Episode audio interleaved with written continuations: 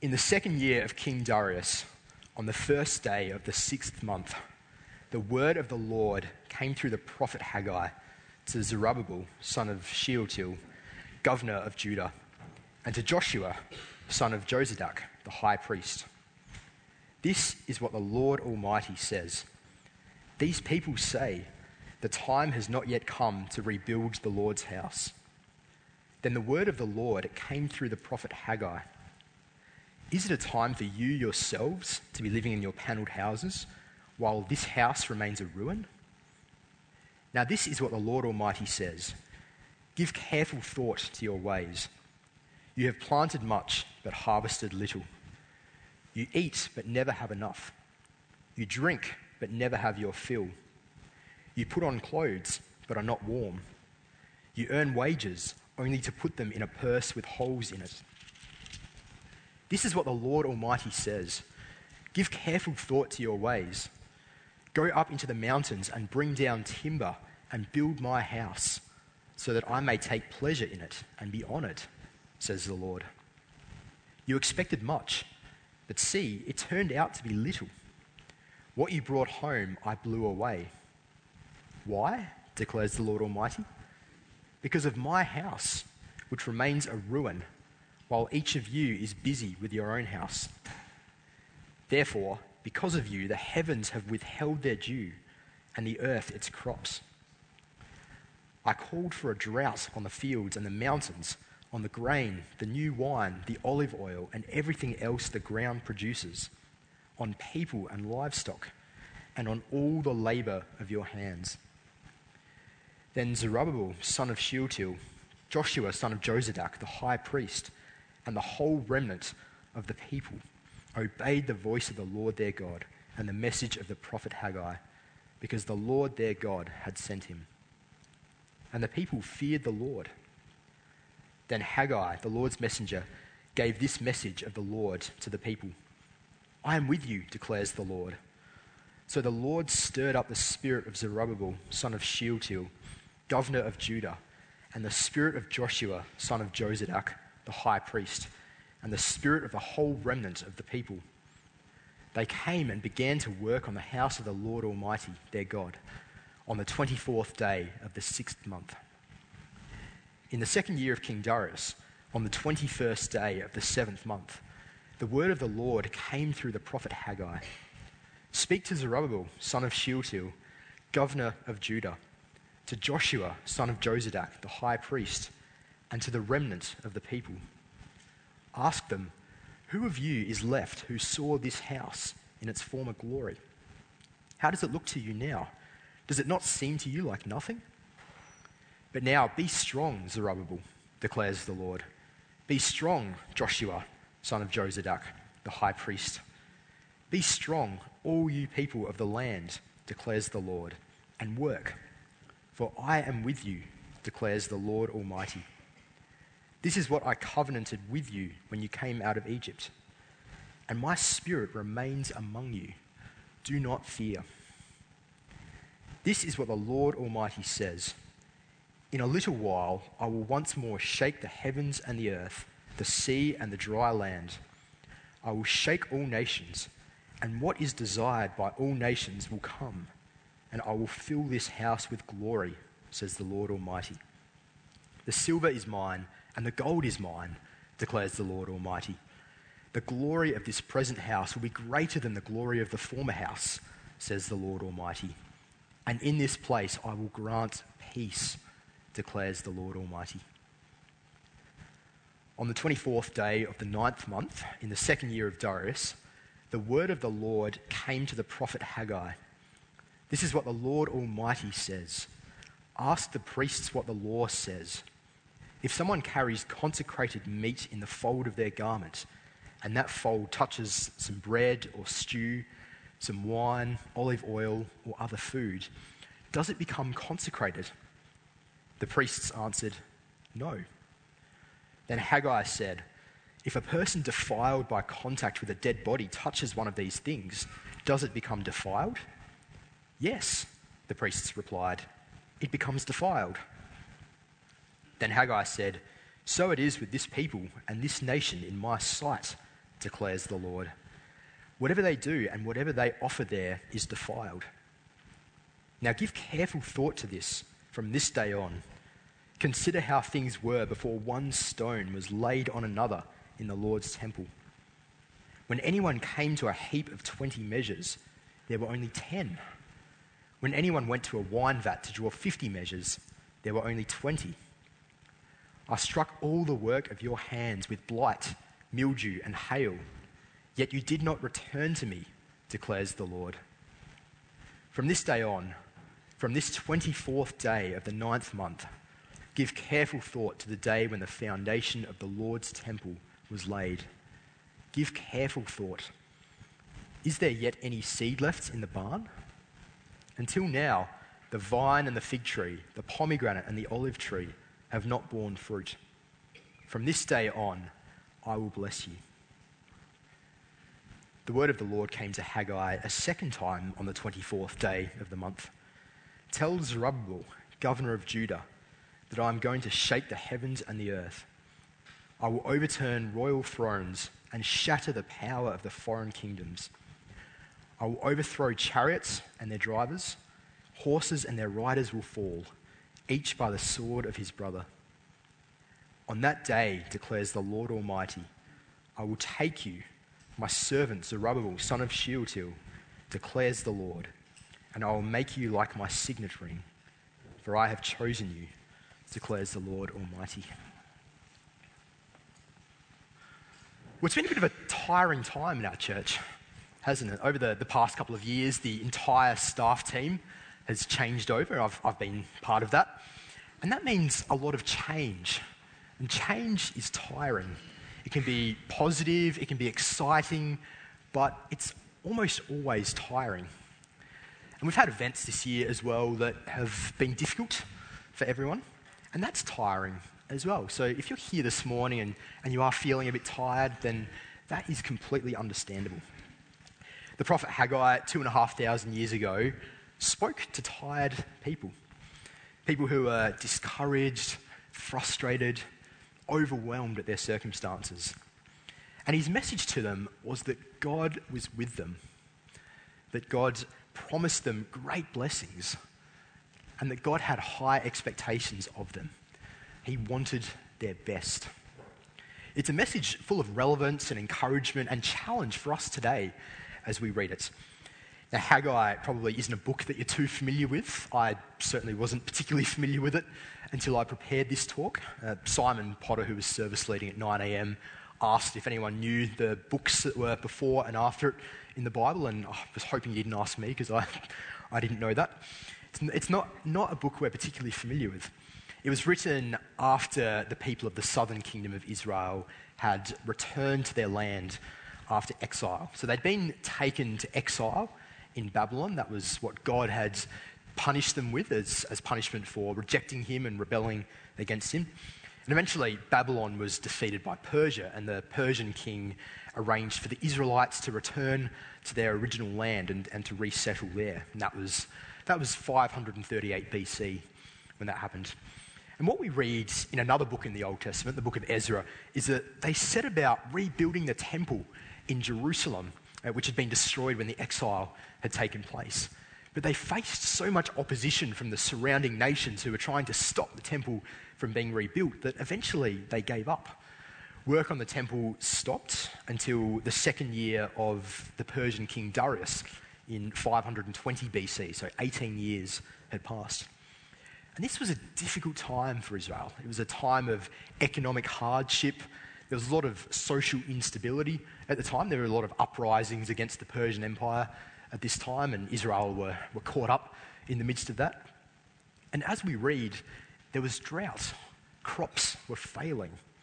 So Israel was weak, it was vulnerable, it was a shadow of its former strength.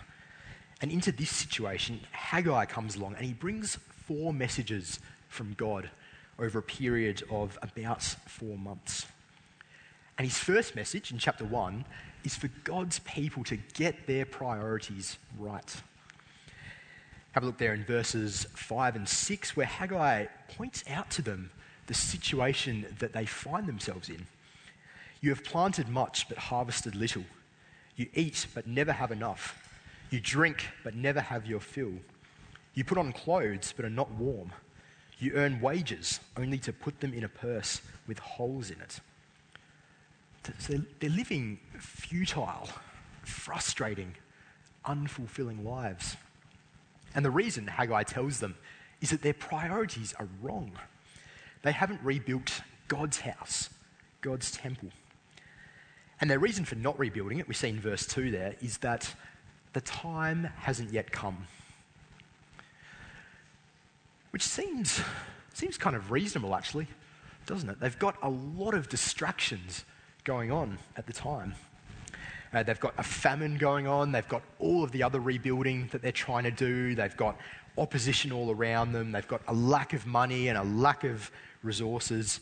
There's a lot happening for them. But the issue that Haggai raises at the end of verse 9 is that they're all busy with their own houses while God's house remains a ruin. Verse 4 they're furnishing their houses with panelled walls and ceilings while God's house remains in ruins.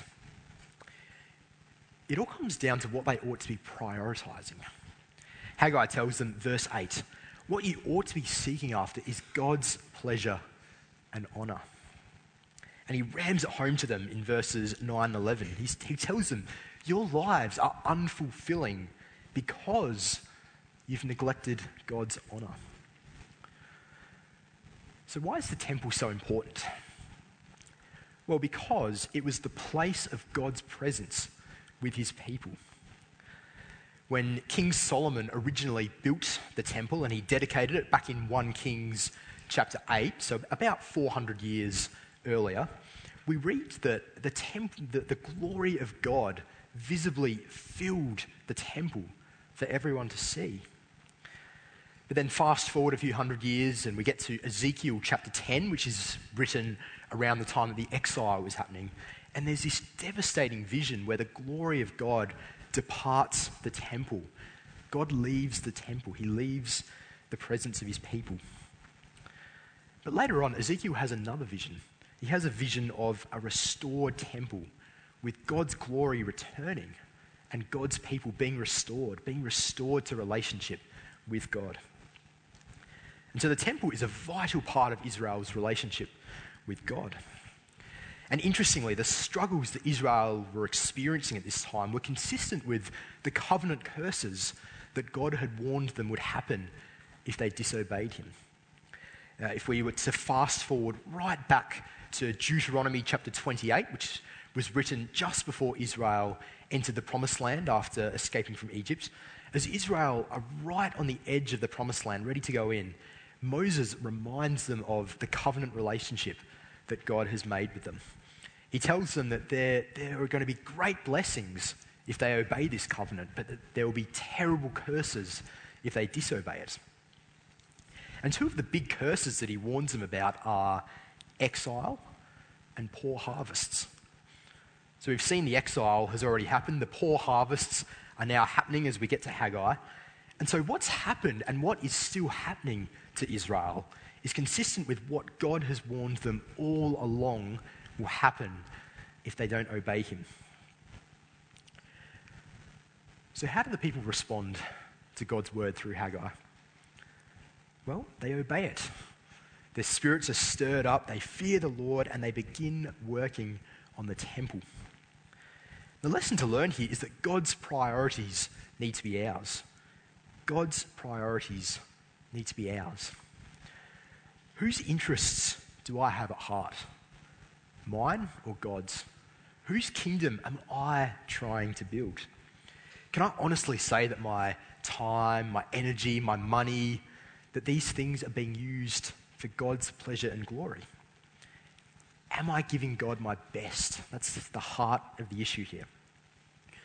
Now, of course, that doesn't mean giving every cent of your money to the church. It doesn't mean giving every single minute of your time to volunteering at church. But it's a challenge to think through whether the way that we use what we've got is giving God the honour that is due to him. If you're here this morning as a follower of Jesus, is that clear in the way that you use what God has given you? It's challenging. It's challenging because, like the Israelites back in Haggai's day, there are lots of reasons for us not to use our time, our energy, and our gifts for God's glory. Chris and I were on a plane flight in late June to go to a conference over in New South Wales. Uh, if you're around at this time, you'd be aware that June was a pretty tiring time for us, and so we were pretty, pretty wiped as we got on that plane. Chris was sitting in the window seat, I was sitting in the, the middle seat, and I had a, a, free spe- a free seat next to me. And the last few people are getting on the plane. I'm, I'm sure you've had that happen before where there's a free seat next to you, and you're thinking, I just love this seat to stay free. I just love the extra room. And then the, the last person gets on the plane, the plane doors get closed, and I'm thinking, please don't be sitting next to me. Please don't be sitting, sitting next to me. And of course, he comes along and he sits right next to me. I think, oh, well, that's all right, I suppose. And then he gets out his phone and he starts trying to talk to me and he starts trying to sort of t- show, show me all these photos of cars that he's done up and he's going through and he's really excited and he's wanting to get my input into it. And, and I'm just sitting there thinking, I just want to read a book and not think about this. I, I don't even know the difference between a fuel injector and an engine. I've got no idea what, what a car is meant to be like. And then I thought to myself, Mark, you're on a plane flight on the way to a conference called Reach Australia which is about all about trying to reach Australia with the gospel why don't you try reaching the person who's pressed up against you in Jetstar economy? That might be a, might be a good start to make. It was hard though, because at that moment, at that moment, I would much rather have just kept to myself and just had a couple of quiet hours on the plane rather than put myself out there and try to have a, a conversation that might bring glory to God. Turned out as soon as he found out I was religious, he didn't want anything to do with me at all. So I, I, I got the peaceful flight that I wanted, but I was certainly, I was certainly rebuked by the lesson that God taught me there. But it's encouraging, isn't it, when, when we see people making God's priorities theirs, making decisions that prioritize God's purposes above their own. When we see people putting their time, their money, their energy, their gifts at God's disposal. I've been really encouraged by our year 12s, particularly this year who've been coming along regularly on, on Sundays and on, on Friday nights as well. Even though they're deep in exam study and even though they've got a lot going on, I've been really encouraged by, by the commitment that they've made. And, and some of them are even running a, a worship night coming up, which, which you would have heard about. Hilltop Praise, which is coming up in November. It's been really encouraging to see the way that even in the midst of busyness and school and study and, and pressure, that they've really thrown themselves into serving God in this way. So, what does it look like for me to give God my best? To make sure that His pleasure and His honour are being prioritised in my life? Is there anything that we find it hard to give to Him? Anything that we just prefer to, to keep to ourselves? I reflected on this myself and I realised that time is one of those things that I find it hard to give God my best of when things are, are busy and the, the to do list is beginning to pile up, and I, I wonder how I can get on top of everything that needs to be done, it's easy for prayer just to get squeezed into those, those little pockets of time that you get between everything else. Not deliberately, but because there's lots of tasks to get done, there's lots of people to talk to, and there'll be more time to pray properly once all of that's done. It's not really giving God my best, though, is it? It's really just giving him the Turkish delights at the, the bottom of the Cadbury's favourite box, which that would have made a lot more sense if I'd done the kids' talk at 11 as well as 9, but go with me on that one. Committing time to prayer, even when I'm busy, is part of what it looks like for me to prioritise God's glory. So, is there anything that you find it hard to give God your best of? First message from Haggai getting our priorities right. Second message God is with them. This would have been a great time of discouragement for Israel. They've had an arduous month or so clearing the rubble from the temple side and, and beginning the rebuild process. It's the festival month at this time as well, which is just yet another reminder for them that they don't have a proper temple to celebrate the festivals in. And as Haggai reminds them in verse 3, what remains is nothing compared to the former glory of the temple. And so the people would have been overwhelmed by the circumstances and the expectations that they were facing at that time. What does God tell them in the midst of this? Verse 4 Be strong and work, for I am with you. Verse 5 Do not fear, my spirit remains among you.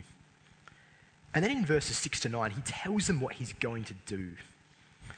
He's going to shake the heavens and the earth and fill this house, the temple, with a greater glory than before. Now, what we don't read in Haggai, but we do read it as we look at the book of Ezra, is how God partially fulfills this promise over the coming years. The temple rebuilding process begins, and Israel's enemies come along again and they try to interfere with the rebuilding. They talk to the Persian king and they try to get him to put a stop to the rebuilding. But the king instead declares that the, that the rebuilding costs will be covered by the royal treasury. And so, in other words, the rebuilding of the temple is going to be funded by the very nations who were trying to prevent it.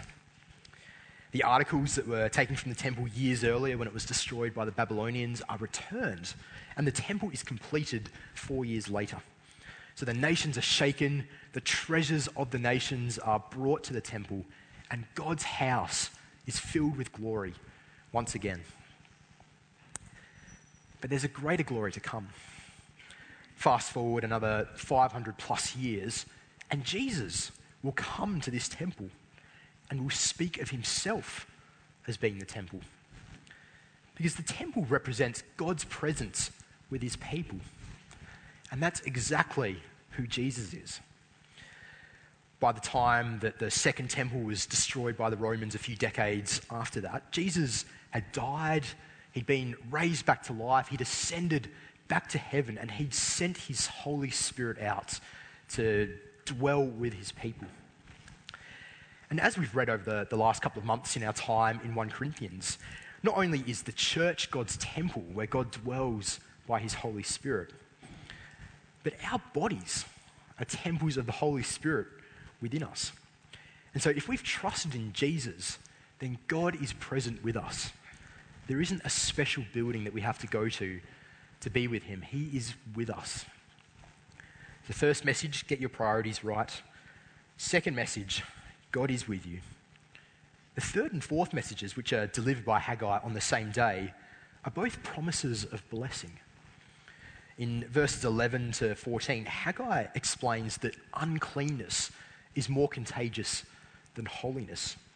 And the point he's making here is that the disobedience of the people means that the offerings that they bring to God are defiled because their hearts weren't inclined towards God's pleasure and wasn't simply offering sacrifices that was needed, it was actually the heart attitude that was behind those sacrifices that was important.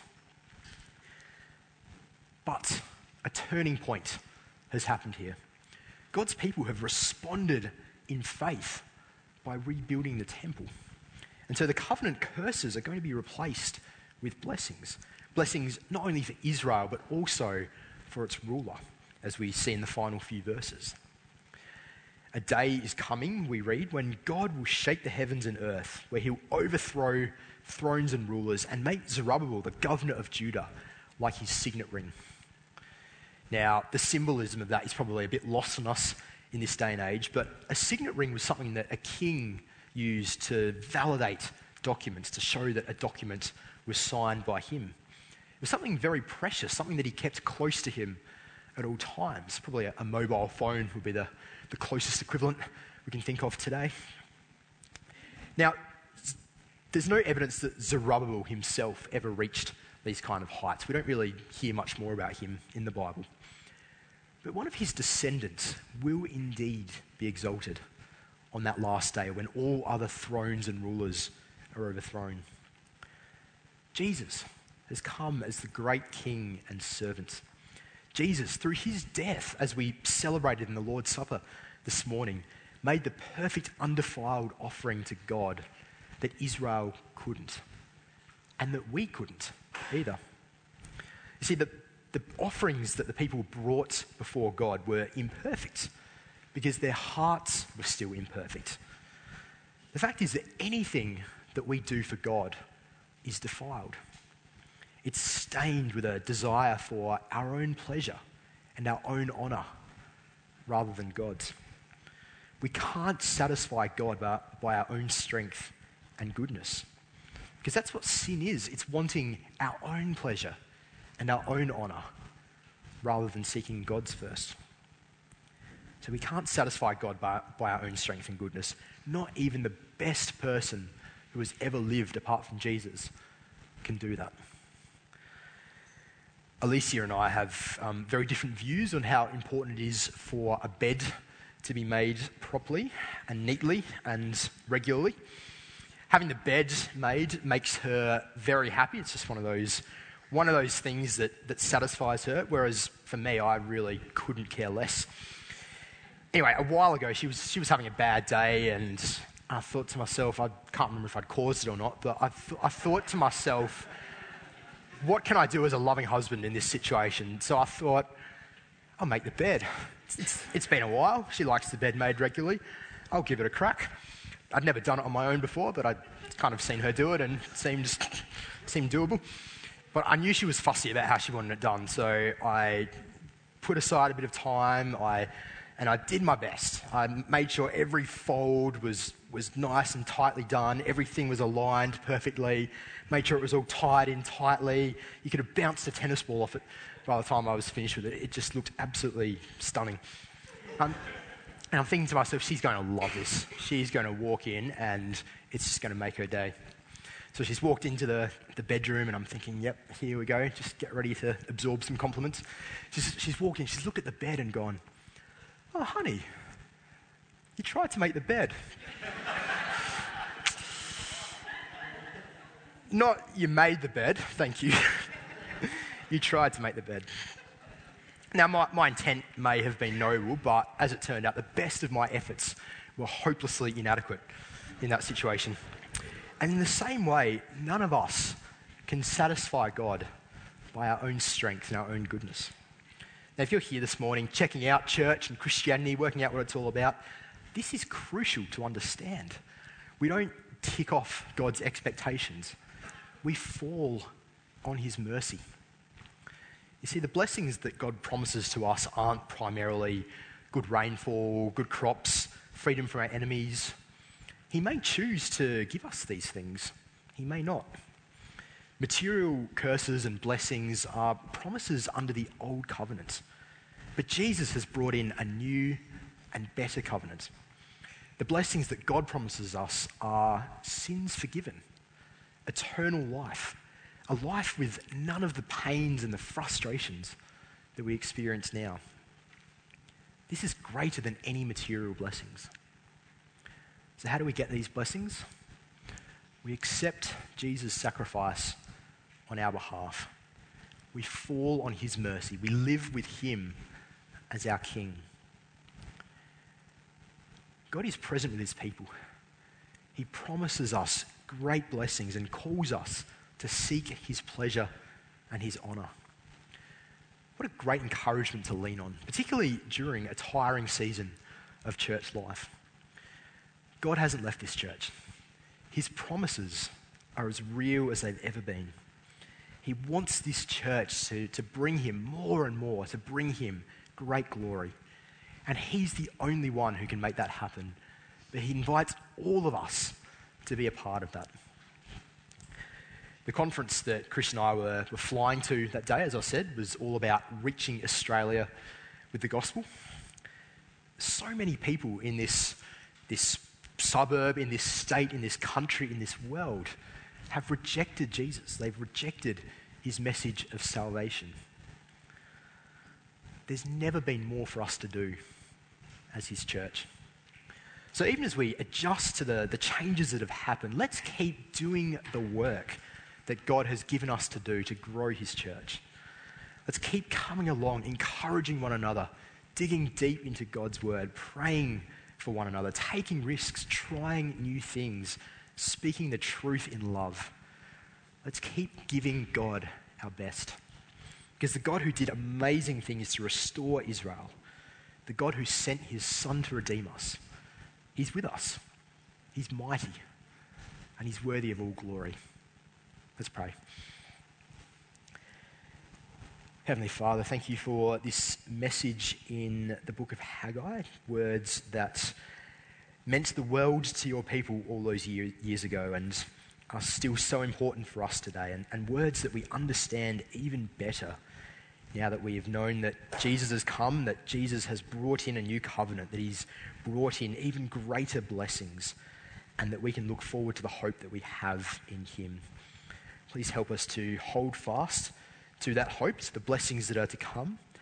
Please help us to go about living life for your glory, knowing that you are present with us by your Spirit, that you uh, want to be honored and glorified through us, and that you are powerful enough to bring that about.